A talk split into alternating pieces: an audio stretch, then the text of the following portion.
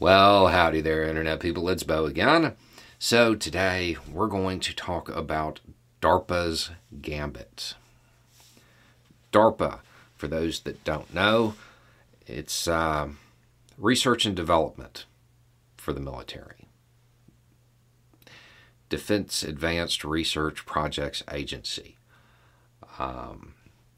They look into high-tech stuff that at some point in the future might have some possible military application.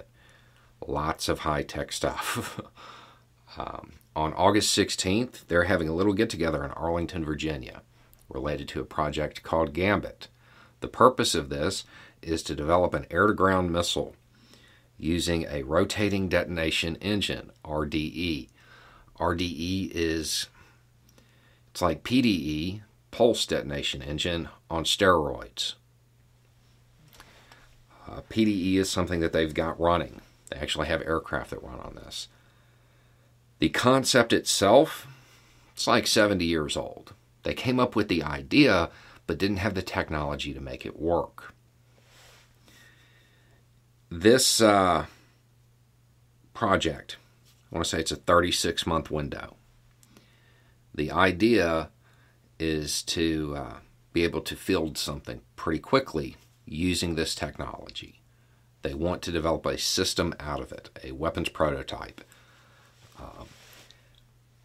This would be to counter near peers. It would develop an incredibly fast, incredibly small missile. All of the talk about hypersonic missiles suddenly seems kind of quaint if they can get this up and running. I want to say, like on a cruise missile, this would run somewhere between Mach 4 and 6.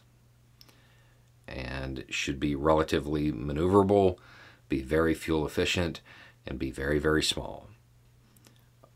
This is everything the Navy ever wanted, if they can make it work.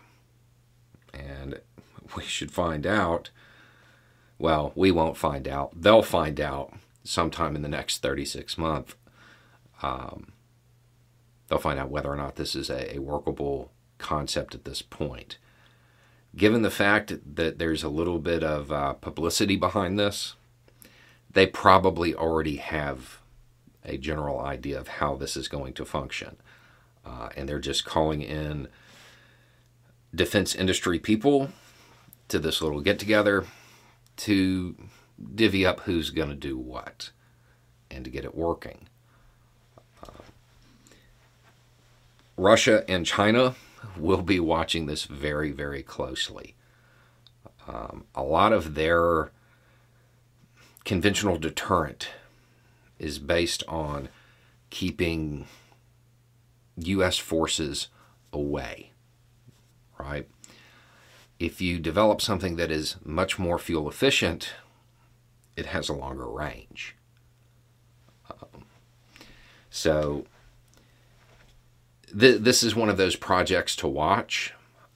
If it works, if they can get it up and running, this will be revolutionary when it comes to, well, air-to-ground missiles, but it also has a whole bunch of other applications that it could be used for. It could eventually be used for aircraft.